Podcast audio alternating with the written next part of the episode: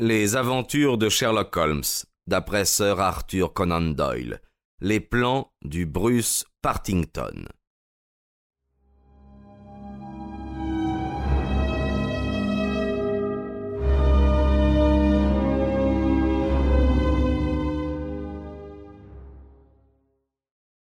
Pendant la troisième semaine de novembre 1895, un épais brouillard jaune s'établit sur Londres. Du lundi au jeudi, il nous fut, je crois, impossible de distinguer de nos fenêtres de Baker Street l'alignement des maisons d'en face. Holmes avait passé le premier jour à réviser son gros livre de référence et les deux jours suivants à travailler sur un sujet qui était devenu sa marotte, la musique au Moyen Âge. Mais quand, pour la quatrième matinée consécutive, il constata après le petit déjeuner que les mêmes volutes grasses, lourdes, brunes, se balançaient encore dans la rue et se condensaient en gouttes huileuses sur les carreaux. Son tempérament nerveux se révolta. En proie à une fièvre d'énergie refoulée, il se mit à arpenter notre petit salon en se rongeant les ongles, en heurtant les meubles, en maudissant son inaction. Rien d'intéressant dans le journal, Watson? me demanda-t-il. Je savais que, par rien d'intéressant, Holmes sous-entendait en matière criminelle. Or, le journal contenait la nouvelle d'une révolution, des informations relatives à une guerre possible et des échos sur un changement imminent de gouvernement. Tout cela se situait hors de l'horizon de Holmes.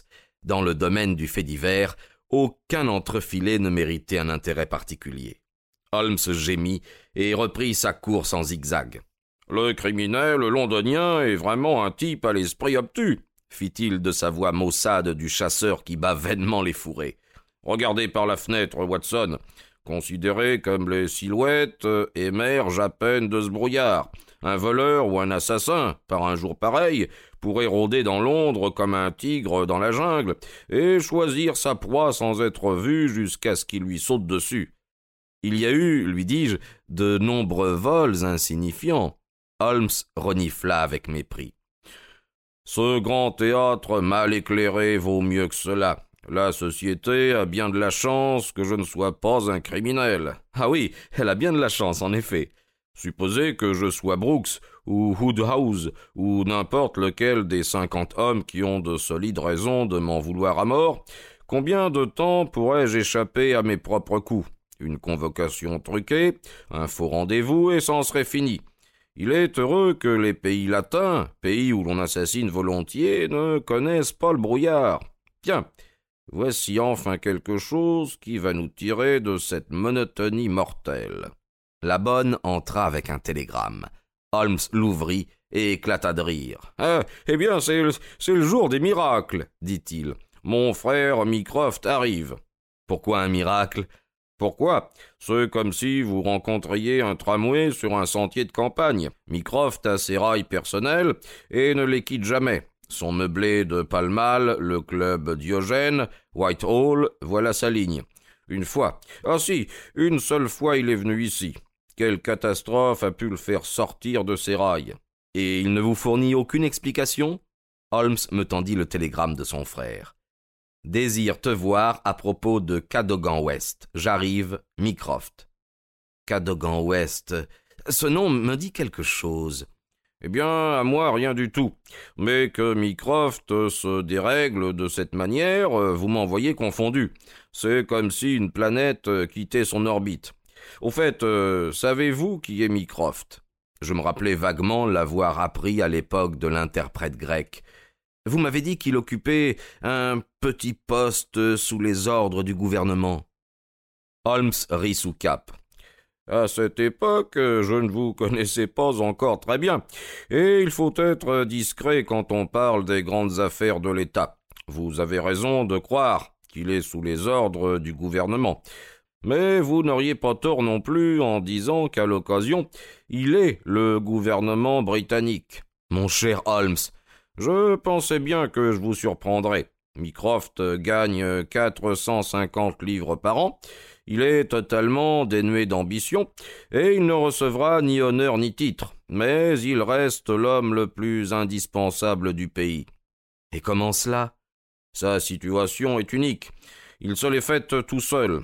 Jamais elle n'a eu de précédent, et il n'aura pas de successeur. Il possède le cerveau le plus ordonné et le plus méthodique qui existe, ainsi qu'une faculté incomparable pour enregistrer les faits. Les mêmes qualités que j'utilise pour la recherche des criminels, il les a mises au service de sa fonction. Les conclusions de chaque département ministériel lui sont communiquées, et il est le central, le bureau régulateur qui dresse au jour le jour la synthèse. Tous les autres hommes sont des spécialistes. Sa spécialité à lui est l'omniscience. Supposons qu'un ministre ait besoin d'un renseignement sur un problème qui intéresse à la fois la marine, les Indes, le Canada et le bimétallisme. Il peut recueillir des divers départements en cause des avis séparés sur chacune des questions soulevées.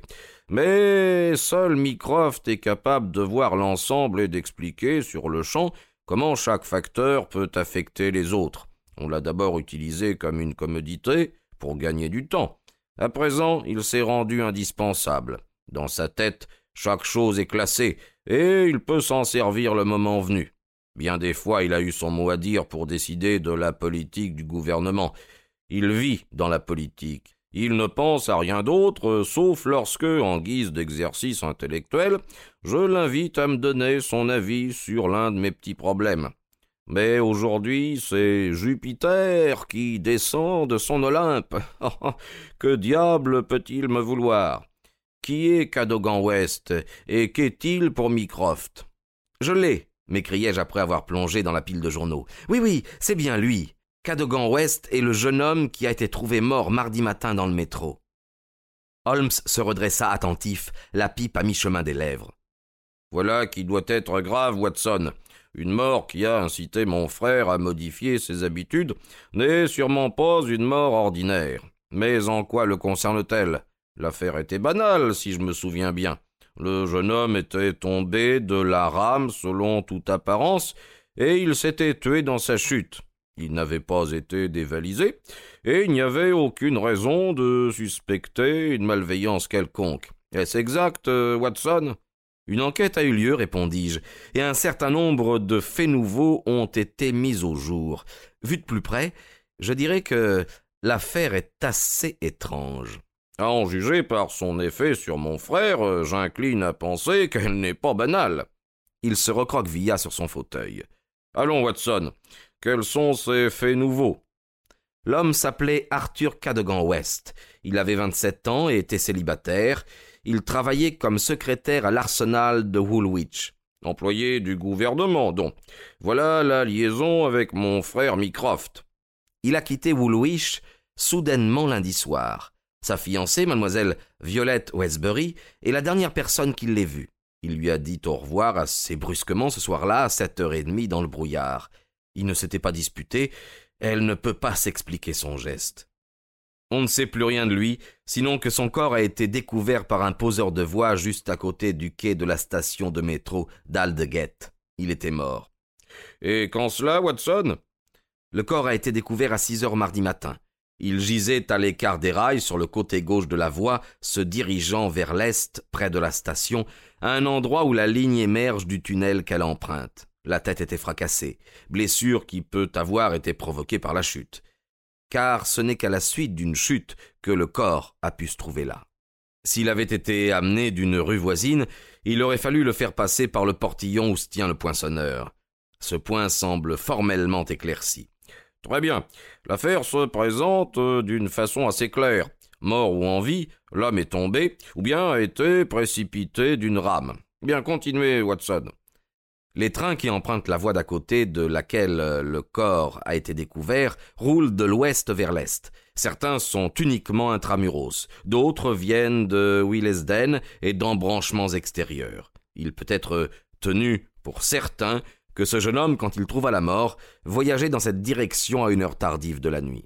Mais par contre, il est impossible de préciser à quelle station il monta dans la rame. Son billet devrait l'indiquer, voyons. Et il n'avait pas de billet dans ses poches. Pas de billet. Ma foi, Watson, voilà qui est très bizarre. Il est impossible d'accéder à un quai du métro sans présenter un ticket, dont vraisemblablement ce jeune homme devait avoir le sien. Lui a-t-il été dérobé afin que ne soit révélée la station où il avait pris le métro Ça, c'est une hypothèse. À moins qu'il ne l'ait laissé tomber dans un compartiment. Deuxième hypothèse. Mais ce détail est curieux. Il ne semble pas avoir été dévalisé, n'est-ce pas? Ah non. Voici la liste des objets trouvés sur lui. Son porte-monnaie, avec deux livres quinze shillings, un carnet de chèques délivré par la succursale de Woolwich de la Capital and Countries Bank. C'est grâce à ce carnet de chèques qu'il a pu être identifié. Il avait encore deux billets de premier balcon pour le théâtre de Woolwich, valables pour ce même soir. Et enfin, un petit paquet de papiers techniques. Holmes poussa une exclamation de contentement. Ah, nous avons tout, Watson le gouvernement anglais, l'arsenal de Woolwich, papier technique, mon frère Mycroft. La chaîne est complète. Bien, mais le voici qui arrive, si je ne me trompe pas, et qui va tout nous dire. Une seconde plus tard, notre porte s'ouvrit sur le grand et imposant Mycroft Holmes. Il était de stature lourde, massive.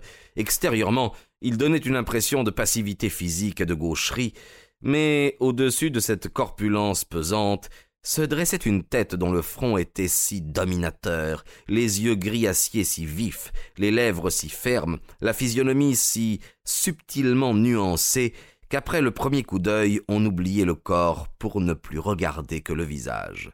Sur ses talons, notre vieil ami Lestrade le suivait. Le policier de Scotland Yard avait la figure grave. Leur mine annonçait un événement capital. Sans un mot, le détective nous serra la main. Mycroft Holmes émergea de son par-dessus et échut dans un fauteuil. Très ennuyeuse cette affaire, Sherlock, dit-il. Je déteste modifier mes habitudes, mais il fallait absolument que je vienne chez toi. Étant donné les nouvelles du Siam, il est regrettable que j'ai quitté mon bureau. Toutefois, il s'agit d'une véritable crise. Jamais je n'ai vu le Premier ministre aussi bouleversé. Quant à l'amirauté, on y bourdonne comme dans une ruche retournée. Tu as lu ce que la presse en dit. Nous venons de lire un journal. De quel papier technique euh, s'agissait-il? Ah, eh bien voilà le hic. Heureusement, cette précision n'a pas été divulguée. Quel chahut dans la presse, hein, si elle savait. Hein. Les papiers que ce malheureux jeune homme avait dans sa poche étaient les plans du sous-marin Bruce Partington. Mycroft Holmes avait pris un ton solennel qui soulignait l'importance de l'affaire.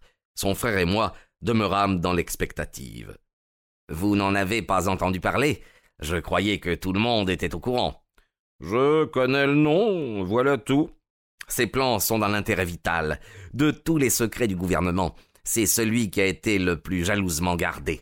Apprends en résumé que toute guerre navale devient impossible dans le rayon d'action d'un Bruce Partington il y a deux ans, une très forte somme a été prélevée dans le budget pour acheter le monopole de l'invention. Rien n'a été négligé pour tenir l'affaire secrète. Les plans, qui sont extrêmement compliqués, qui comportent une trentaine de brevets séparés dont chacun est indispensable à la réalisation de l'ensemble, étaient placés dans un coffre à toute épreuve, à l'intérieur d'un bureau privé attenant à l'arsenal. Les portes et les fenêtres de cette pièce sont inviolables. Sous aucun prétexte, les plans ne devaient quitter le bureau. Si l'ingénieur en chef de la marine désirait les, les consulter, il était obligé de se rendre dans le bureau de Woolwich, et malgré toutes ces précautions, voilà que nous les trouvons dans les poches d'un jeune secrétaire en plein cœur de Londres. Du point de vue officiel, c'est tout simplement abominable. Mais ils ont été retrouvés. Non, Sherlock, non. Nous ne les avons pas retrouvés. Dix plans ont été volés à Woolwich. Il y en avait sept dans la poche de Cadogan West. Les trois plans les plus importants n'y étaient plus. Ils ont disparu. Il faut, il faut que tu laisses tout tomber pour t'occuper de cela, Sherlock. Tes petites devinettes pour correctionnel n'ont aucun intérêt. Il s'agit d'un problème international vital, tu dois le résoudre. Pourquoi Cadogan a-t-il les plans? Où sont ceux qui manquent? Comment est-il mort? Comment son cadavre est-il arrivé à l'endroit où on l'a trouvé? Comment le mal peut-il être réparé? Réponds à chacune de toutes ces questions et tu auras bien mérité de ton pays.